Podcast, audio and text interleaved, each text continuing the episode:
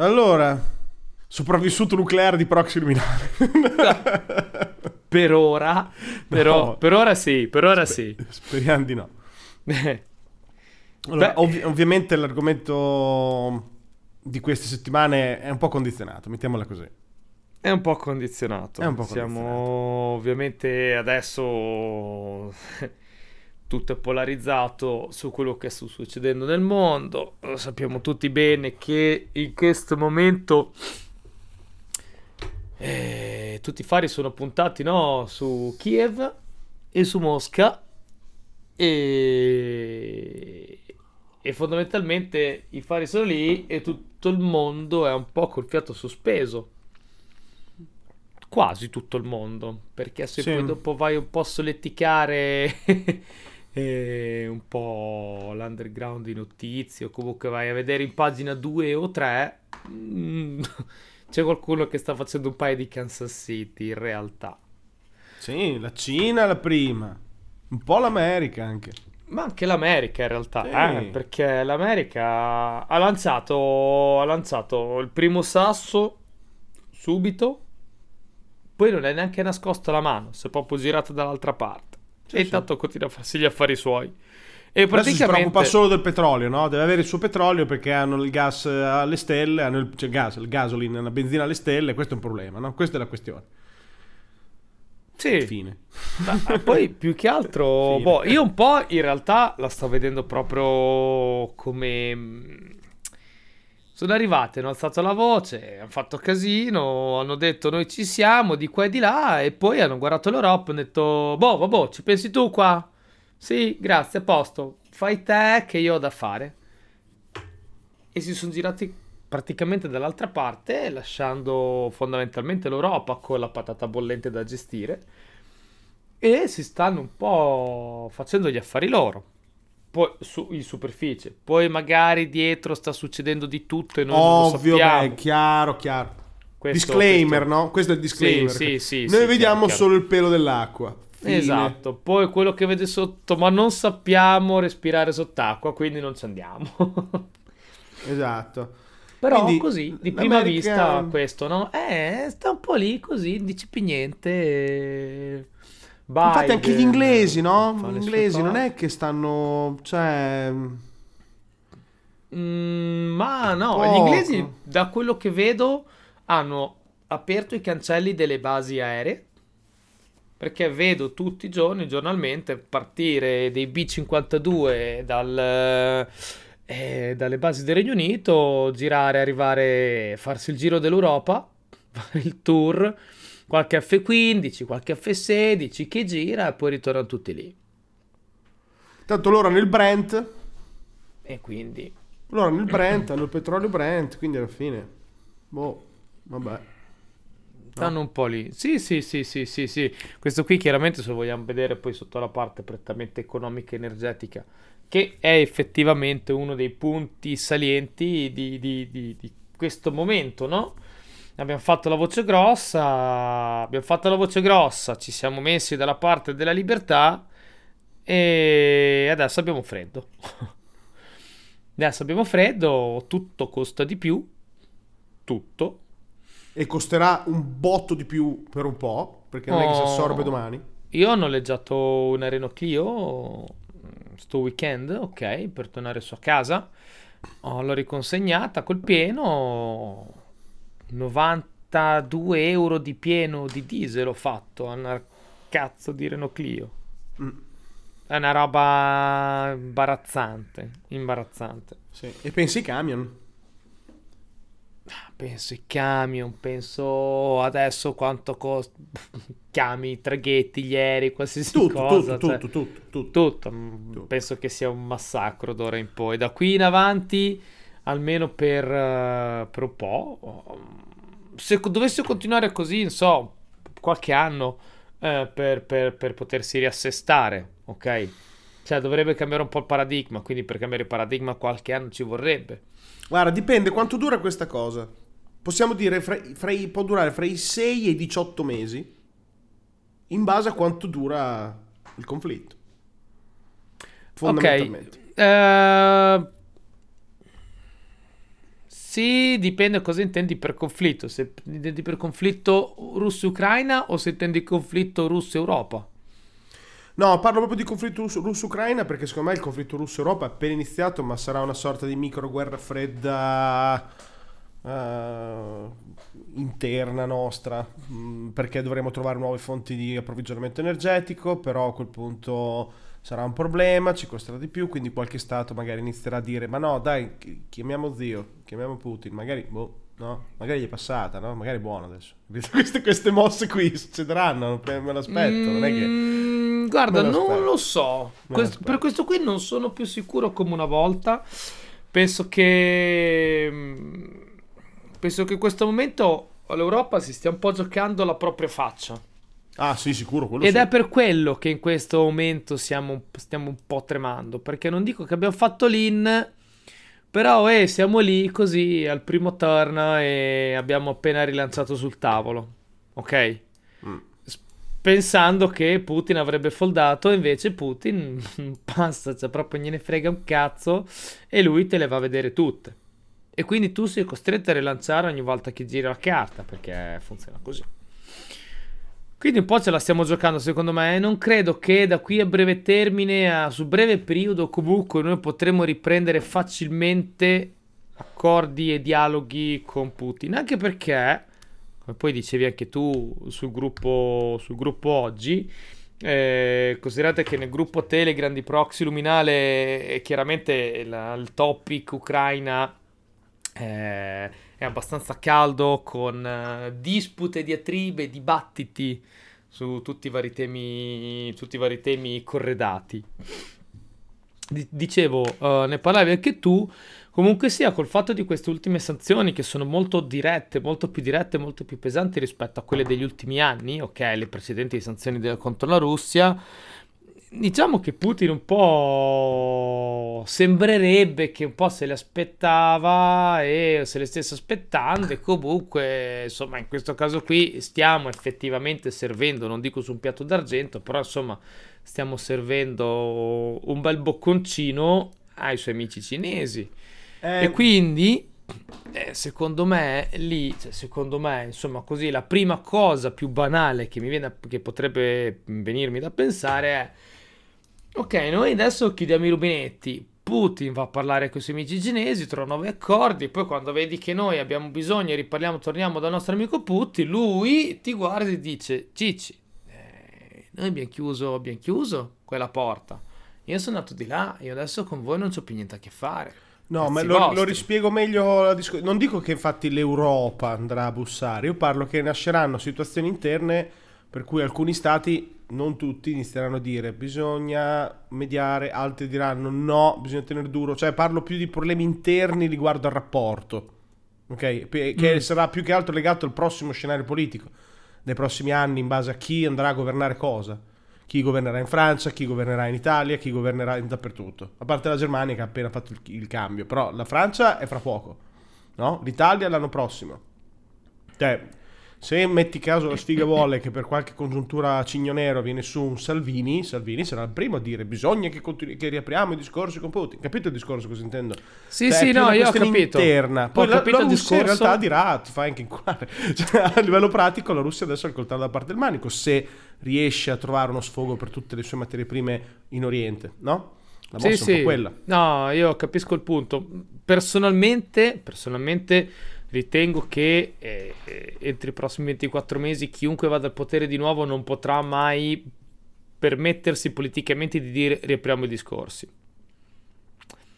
Cioè, per quanto riguarda, per quanto l'hanno fatta passare la propaganda in Occidente e per quanto comunque sia Putin stia facendo il porco clamoroso, eh, va bene avere la memoria corta, ma qui due anni almeno ci vogliono per dimenticarsi di che Putin sta radendo, sta come, oh, ma sta radendo a suolo un paese, eh.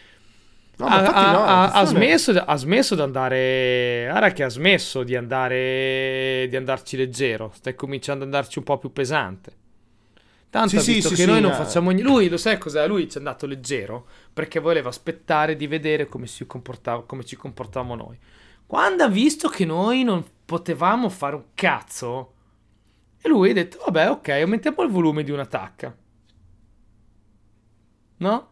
portiamo qualche convoglio in più, portiamo centinaia di tanchi in più, cominciamo a bombardare un po' di più.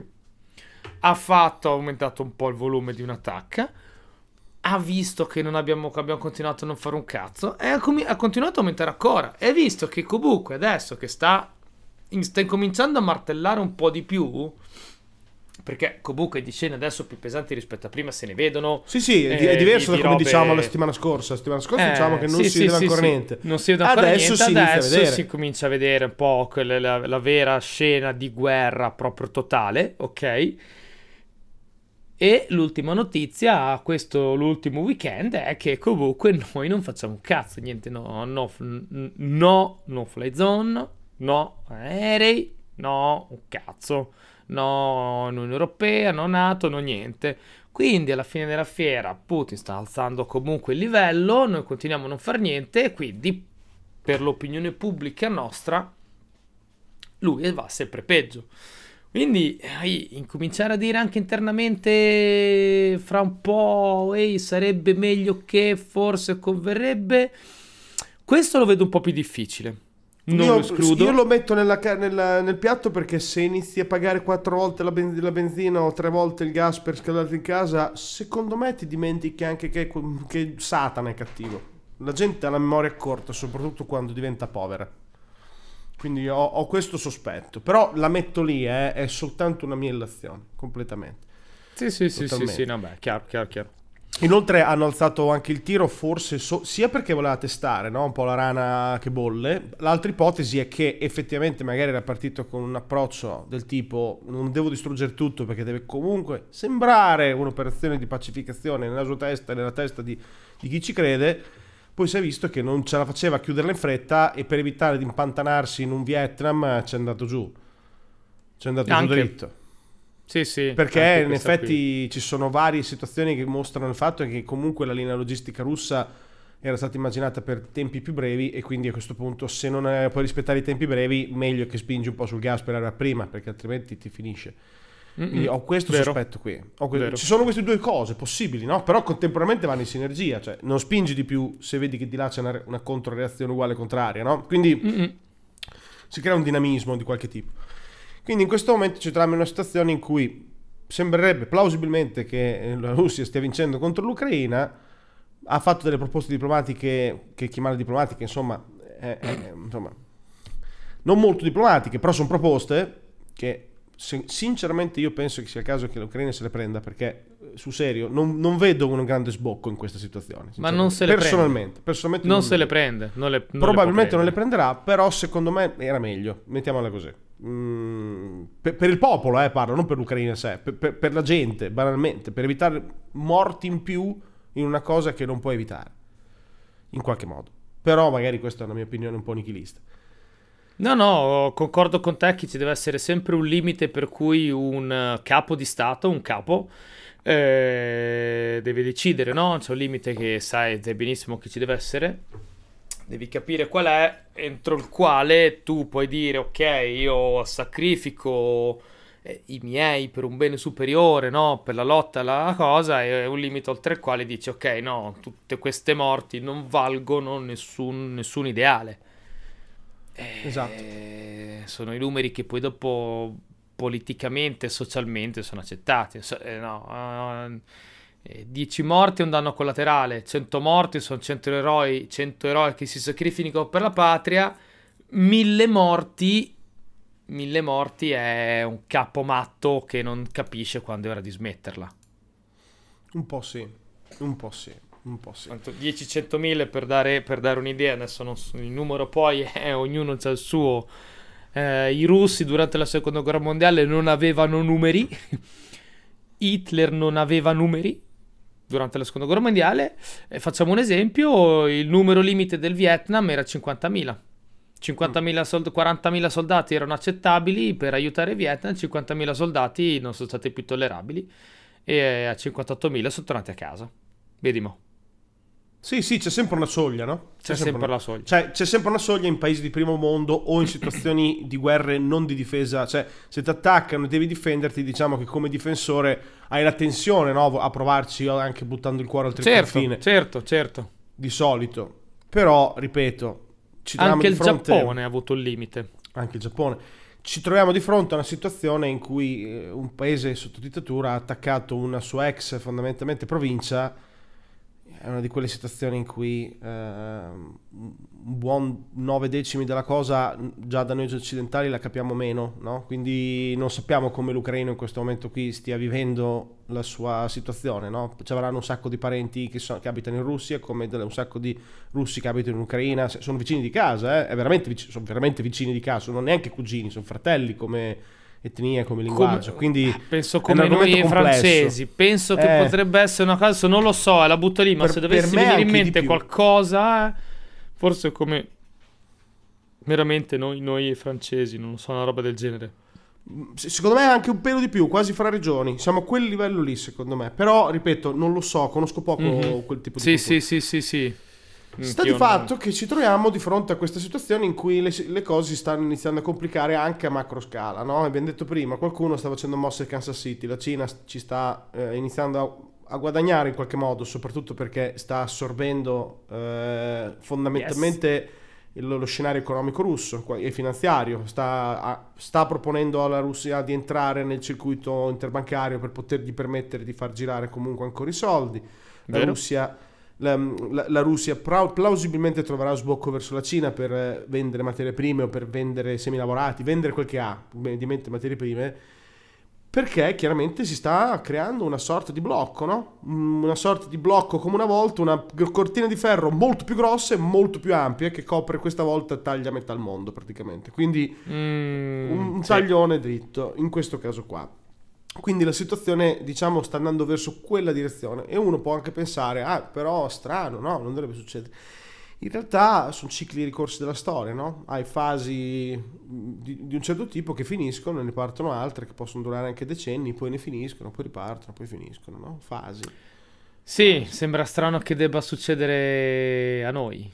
Fa strano a noi che debba succedere adesso. Diciamo che diciamo così, nel corso, eh, se guardi la storia nel, nel, nell'insieme no, della storia dell'uomo, è un ciclo come un altro, è un avvenimento come un altro o nulla più, no? Non è una cosa che sembra sì. così, caduta al pero. È chiaro che, pensa, contestualizzandolo ad oggi, alle nostre generazioni, al... ai problemi, alla glo- cioè problemi, alla globalizzazione che era avvenuta negli ultimi, negli ultimi decenni, ai problemi, parlo di po- problemi ambi- ambientali comuni a tutta l'umanità, a tutto il mondo, quindi no, sei anche legato dalla comunicazione e sei legato anche dagli stessi problemi, fai fronte comune per sconfiggere no, lo stesso nemico, in questo caso è il mondo che la, la natura stessa che si sta ribellando all'uomo magari in questo caso qui eh, sembrerebbe strano, suona un po' strano, no? Ti, ci che suona tornano, strano. Che tornano queste divisioni, tornano queste cose, tornano questi odi, guerre come una volta. Sta succedendo qualcosa che fino a ieri, dai, sinceramente avevamo letto solo nei libri di storia. Noi, diciamo anche l'altra volta, noi comunque che eh, siamo millennial, penso anche poi tutte le generazioni successive che per quanto siano abituati a sentire parlare di guerre, mai nessuna è stata come questa. Di quelle che, di quelle, insomma, quelle che, che, che hanno convissuto nel nostro periodo di vita.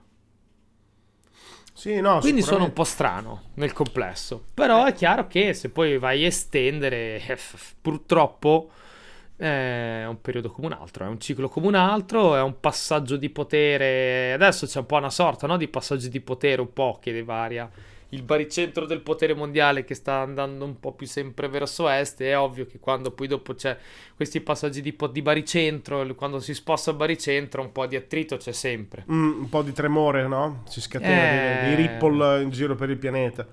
Perché comunque noi abbiamo vissuto eh, la nostra, diciamo, adolescenza e insomma i nostri primi 20-30 anni, noi, no? Poi i nostri mhm. ascoltatori mm-hmm. avranno avuto altre esperienze con diciamo questo sogno, incubo, non lo so definire, della globalizzazione, no? Quindi è arrivata questa logica in cui eh, tutto il mondo era interconnesso in qualche modo, grazie probabilmente anche diciamo alle suggestioni derivanti da, dal web che hanno dato già hanno dato una mano a immaginare questo mondo no? interconnesso. Vero. Poi alla, poi alla, fine erano questioni finanziarie ed economiche, perché costava di meno fare le scarpe in Bangladesh e venderle a Los Angeles piuttosto che farsele in casa. Quindi plausibilmente c'è, se vai a stringere c'è il soldo. Però è bello anche immaginare che il web abbia aiutato. Però appunto non è detto che duri per sempre. Non era detto all'epoca, non era detto dieci anni dopo, non è detto oggi e non è detto domani. Perché non è detto. No, le, le, cose cambiano, no? gli imperi cambiano, gli equilibri cambiano, la globalizzazione va e viene. Va e va e viene. In uno scenario sì, in sì. cui hai una polarizzazione così estrema come sta succedendo fra est e ovest, con eh, i paesi dell'est che comunque hanno questo peso specifico sulla Cina che gli, gli grava sulle spalle, che crescono, crescono a livello di importanza, adesso anche nello scacchiere, unendosi in maniera probabilmente indissolubile con la Russia, formano un blocco di, di dimensioni astrali fra produzione e materie prime. Epocale. Cioè, Epocale. Produzione e materie prime unite a braccetto, eh, cosa si fa? Si inizia a ricominciare a rifare le scarpe in casa, i motori in casa, le auto in casa, le, le, le ciabatte in casa, cose così cioè, c'è poca alternativa. Non, non, mi aspetto un, un, approccio verso l'internalizzazione più che l'esternalizzazione. E l'esternalizzazione okay. è stata un periodo. Un periodo che ha fatto fare l'anima dei soldi a un sacco di gente, ci ha fatto spendere pochissimo per comprare la roba, ma non è normale. Non è normale. Ci siamo abituati a un mondo che forse non era normale. Non era sostenibile più che non normale, forse. Sì, sostenibile non, erano, non, lo era neanche climaticamente mandare in giro delle petroliere gigantesche o delle navi gigantesche a portata di scatoloni, eh? cioè tecnicamente. Ah, certo, eh. certo, mi costa certo. di meno comprare una bicicletta in Cina che farmela sotto casa, il ciclista sotto casa mi costa di meno, però quella bicicletta ha fatto consumare, non so, 20 barili di petrolio per farmela portare dalla Cina qua. Esatto, dopo magari la bici invece che pagarla 60 euro da Decathlon ne, ne compri una all'anno, ne spenderai 250 e la tieni cara. Mm-hmm. Decrescita felice, no? Fondamentalmente. Sì, sì. O, o, infelice, può essere anche molto infelice. Ah, dipende. dipende. Però eh, ammetto che io vedo questo, adesso faccio fatica a vedere diversamente perché cosa fai? Hai detto tutto all'inizio, fra un anno, come, come parleremo con i nostri altri dirimpettai del pianeta? Come ci relazioneremo dopo sto casino? Cosa fai? Ecco, questo è molto difficile dirlo adesso. Io non ho chiaramente la risposta e mh, mm, potrei veramente darti tipo i più banali ventagli di ipotesi dal mh, abbiamo smesso completamente di parlarci abbiamo cominciato a pestarci dopo sei mesi o al vabbè alla fine come dici te alla fine abbiamo trovato un accordo noi non possiamo vivere senza di loro, loro non possono vivere senza di noi e quindi alla fine della fiera, vabbè, c'è stato il capro sacrificale che è stato l'Ucraina, però poi amen, siamo tornati amici come prima. I ventagli sono talmente tanti e le, no, e proprio le variabili sono talmente infinite in questo momento che secondo me a oggi una risposta è, è, è, difficile darla, almeno dal, dal, mio punto di vista, che non sono così, come dicevamo all'inizio, vediamo solo la superficie, no? sguazziamo in superficie senza addentrarci poi dopo nei, nei, no? nei, nelle profondità di tutte queste complessità e questi giochi di potere. Mm. Quindi in realtà, ehm, in realtà non lo so. Eh, io vado avanti se- di settimana in settimana a vedere cosa succede. Ormai eh, ammetto che a me sono saltati tutti gli schemi da, da, da, dal 24 febbraio. È successo l'ultima cosa che pensavo potesse succedere e dal di lì tutte le mie ipotesi future sono andate tutte a puttane. Quindi adesso mo me le sto un po' ricostruendo piano piano. Però sinceramente quello che mi sto ricostruendo uh, piano piano al momento non ho i bei scenari. Al momento, al momento ho messo il martelletto, quello che serve per rompere il vetro in caso di piano rupe, l'ho messo lì sotto. L'ho avvicinato al vetro ah. da rompere. Nel dubbio, eh, l'ho messo lì che non si sa mai. Così. E poi... E poi ho cominciato a fare un po' di conti in realtà e, e vedo... e vedo niente. Vedi, perché vedi cosa vedi? Vedi che in realtà al momento i russi ne coltello dalla parte del manico. Noi non possiamo tornare indietro dalle ultime cose che abbiamo detto. Adesso non possiamo. Non possiamo proprio perché faremo solo la figura becera, cioè salterebbe troppo questa improvvisa unità dell'Unione Europea che cerchiamo da 70 anni.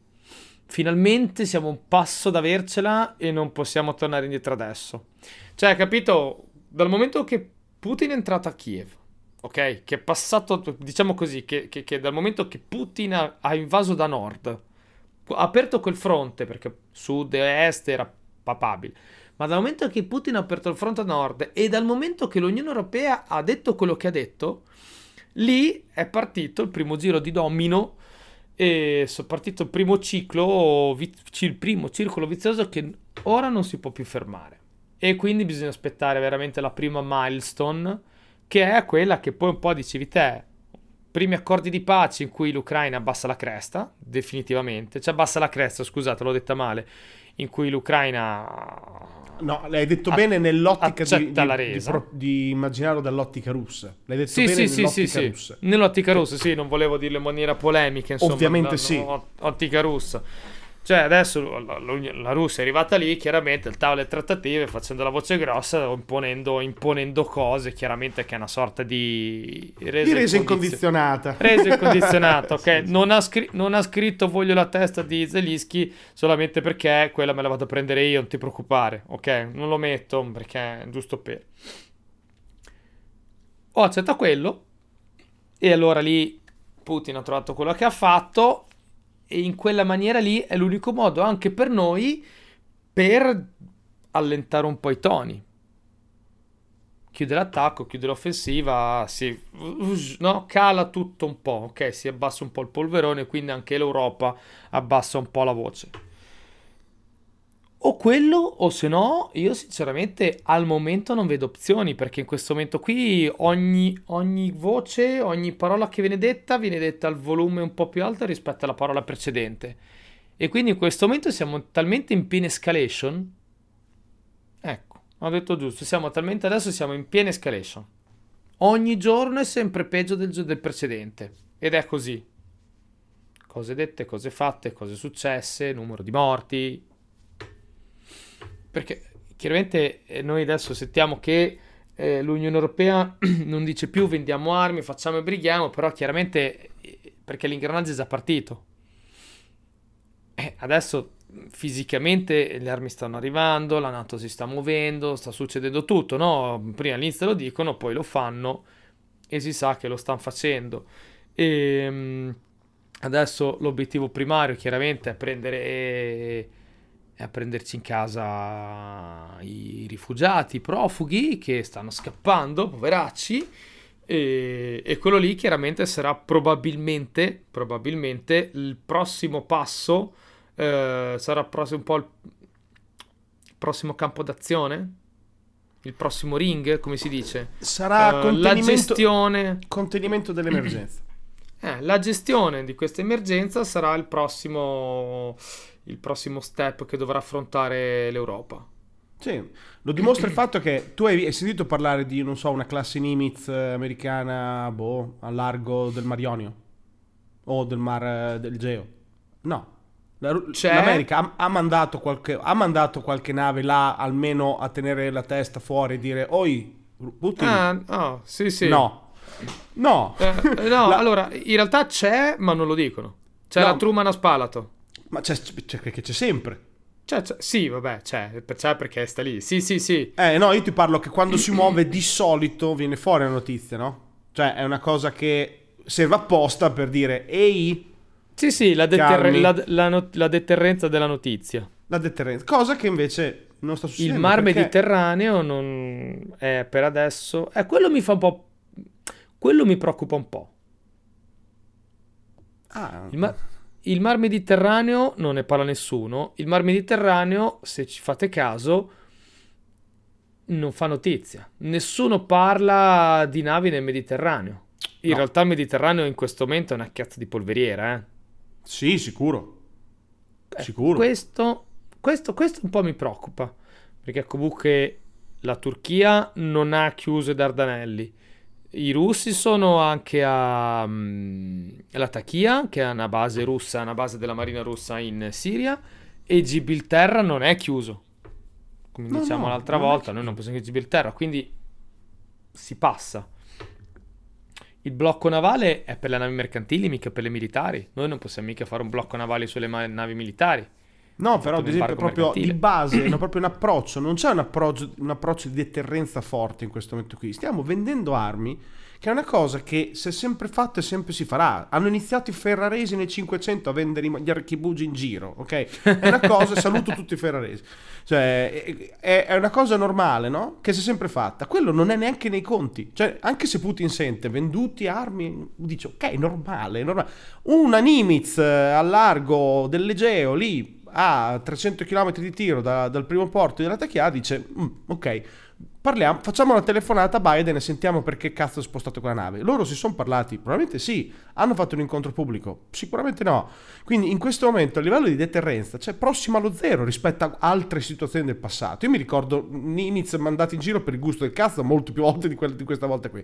Quindi in questo momento a livello di, di presenza, di peso militare, non stiamo dando il messaggio siamo pronti per attaccare se fate una cazzata. No, non è questo, non è questo il messaggio che stiamo dando. Non lo stiamo dando questo messaggio in questo momento.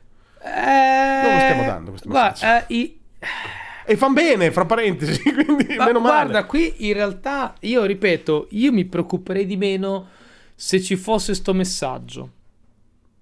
Perché dal momento che tu dici sposto le truppe, mando questo, ti faccio vedere che, allora quello lì è proprio il cane che abbaia. La notizia sullo spostamento militare è il cane che abbaia. Sì, Finché però- la dico, guarda, adesso te la dico becera. Eh, finché Putin diceva che spostava armi, e armamenti e persone, non ha fatto niente. Ha cominciato quando ha smesso di dire cosa faceva.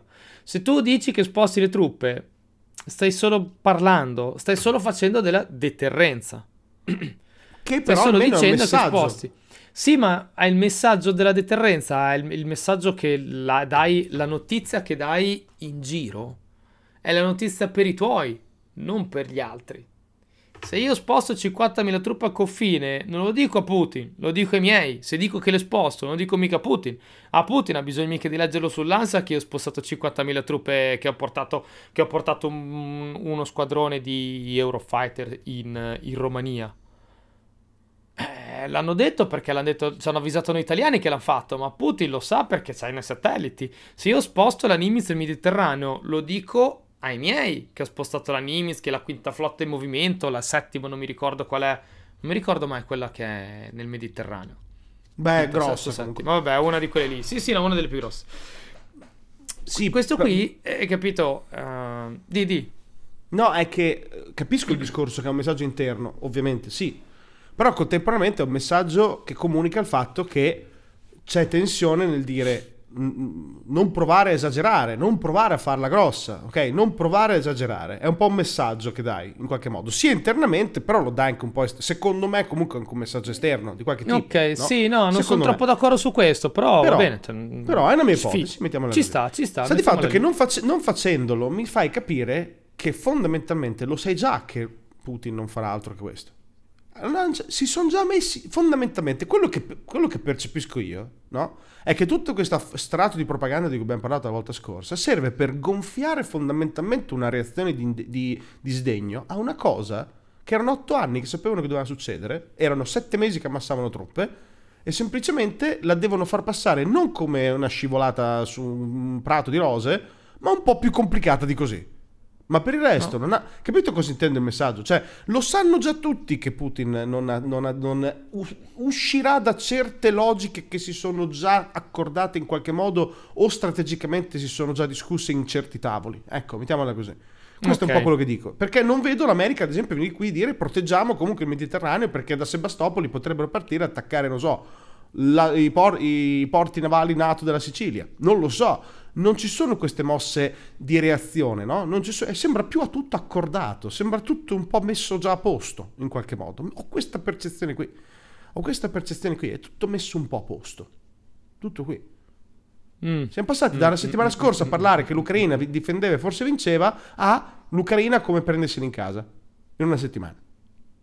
In sette giorni. Sette. Beh, eh, sì, ok. Sì, sì. eh, Vabbè, ma questo qui, se ci pensi un po', ehm, Cioè, è un po' anche il lavoro di fino di Taglia Cucci che fa la propaganda. Prima ti Sì, sì, presenta, no, prima ti fa l'introduzione, ti presenta gli attori in gioco e poi dopo ti racconta tutta la storia. E prima ti presenta i buoni, poi ti presenta i cattivi, e adesso che ti ho presentato i buoni, ti faccio vedere quanto siamo buoni noi a prendere in casa tutti- tutte queste popolazioni, e- perché noi difendiamo i buoni. E quindi chiaramente adesso, eh, cioè, insomma, eh, eh, ricordiamoci che noi siamo la stessa Europa che fino all'estate scorsa eh, tirava sui muri i fil- i fili spinati nelle rotte di migratorie della Siria, dei, dei- dei profughi in Siria, ok? Che era gente che scappava da orrori mm, nominalmente ben peggiori di questi. Se mai si possa dare un grado di orrore alla guerra, Mm. però insomma c'è, ok, una bomba è sempre una bomba. Uh, L'ISIS, e, e- e oltre le bombe, c'aveva proprio anche queste, questa proprio violenza medievale, no? Almeno che ci facciamo vedere. Quindi il siriano che scappa, la famiglia che a piedi dalla Siria arriva, si attraversa tutti i cazzo di Balcani per arrivare a- in Serbia e trovarsi un cazzo di muro di filo spinato. S- È sempre la stessa Europa. eh. Arrivare in Polonia vedere i polacchi che ti tirano dietro perché non ti vogliono in casa perché sei siriano. Ok, è sempre la stessa Europa, l'Europa che chiudeva i porti, che non andava a prendere i barconi in mezzo al mare. Adesso invece siamo sempre noi, è sempre la stessa gente, però adesso tutti braccia aperte. Oggi leggevo un articolo in Italia, fa ridere sta cosa, ok, fa ridere. Oggi leggevo un articolo, non mi ricordo su quale giornale, la perfetta macchina organizzazione romena. Fino a ieri in Italia i romeni sono quelli che ti ruba le grondaie. Ok? Ok. In Italia il romeno è visto come quello che ti ruba le grondaie, ci sono solo, fanno vedere solo i, mh, le percentuali di quanti romeni ci sono nelle carceri italiane, perché ti vogliono far vedere, non so cosa ti vogliono far vedere, sembra ti vogliono far vedere che il romeno è, è, no, è il delinquente, l'esempio del delinquente in Italia, non so, sta cosa qui. Adesso la perfetta macchina organizzazione romena al confine che sta salvando il popolo ucraino da- da- dalla, dalla diaspora. Quindi è tutto un po' una macchinata, una macchinata di, di propaganda secondo me che poi fa partire i belli, fa partire i brutti e adesso, adesso siamo diventati i salvatori de- di questo nostro nuovo popolo amico. Intanto che, perché? Perché adesso non possiamo più parlare di quanto è cattivo Putin. Non possiamo più parlare di quanto è buono il popolo ucraino, Zelensky o quello che è, perché dopo diventi monotono. Allora adesso la, la cambi un po'. Secondo me è un po' anche questo qui, un po' le- i vari capitoli della propaganda. Magari adesso fra un po', quando abbiamo cominciato a salvare un po' di gente, che ci sentiamo anche un po' rinvigoriti, no? Perché in questo momento eh, abbiamo Putin, come abbiamo detto, Putin ha coltello la parte del manico, noi non possiamo fare niente. Tutto quello che potevamo fare l'abbiamo fatto subito. Poi abbiamo stop, non possiamo più fare altro per evitare escalation. Vabbè, intanto distraiamoci un attimo salvando un po' di gente, raccontando qualche storia, qualche storia strappalacrime, facendo vedere due foto in qua e là. I morti c'erano dal primo, dal giorno zero, eh, abbiamo cominciato a farli vedere adesso, eh. Non è che non c'erano i morti, i morti c'erano dal giorno zero. Al primo notte di bombardamento sono stati dei morti. Mo li fanno vedere adesso i bambini a quattro di bastoni sui marciapiedi morti dai bombardamenti. Ah, e devi è, far vedere che se la, non li salvi, è la macchina, è la macchina perversa della propaganda. perché se non li salvi fanno quella fine. No? E si collega a questo. Certo, ovvio. Fanno quella fine, però noi dobbiamo prenderli noi. Quindi noi siamo quelli buoni, vedi, noi siamo il- proprio il faro della libertà contro il male del mondo. È per, è per mandare giù la pillola perché sarà grossa da mandare giù, tutto lì. Sarà grosso da mandare giù.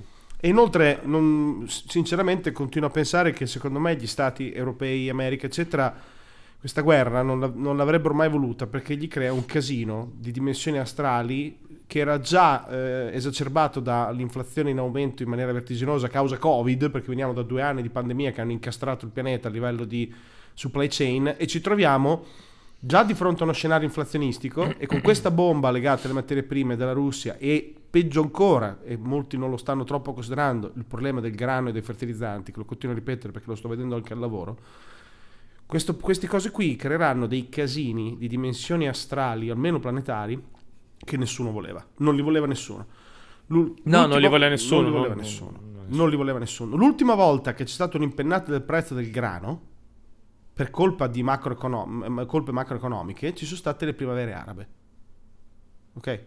Ok. perché il, il- il- il continente africano, nordafricano, è netto importatore di grano da, da tutto il blocco ucraino, netto, l'Ucraina fa il 70% del grano, mi sembra che venga distribuito, eh, non mi ricordo se in tutto, tutto- tutta l'Africa o in tutto il mondo, ho un, attimo di lap- un attimo di lapsus su questo numero, ma è grosso. È ok? grosso. E l'ultima volta che è stata questa impennata, in, in Africa sono scoppiate carestie e rivolte. Ok?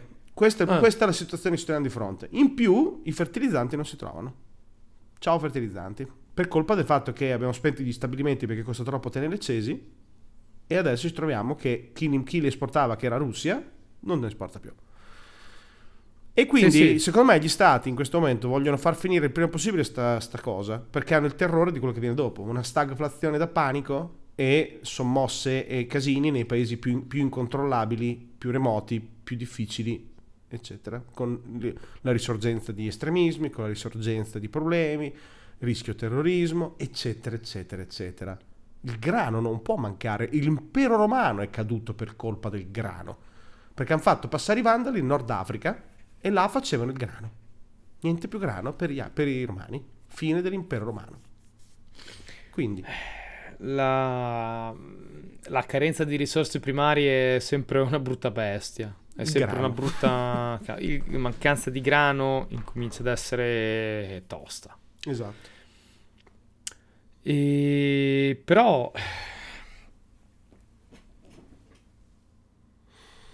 Io non lo so come potrebbe andare avanti questa situazione qua. L'unica speranza è che, diciamo, nel, nella- nel disastro che sta succedendo si vada a una soluzione che salvi più vite umane, nel senso che le preservi più vite umane, non le salvi, le preservi più vite umane e che si trovi un modo poi successivamente di gestire il problema Putin nella speranza che crei per il prima possibile di vecchiaia, perché si spera a questo punto che ci, ci aiuti il cielo, e lo dice uno sbattezzato.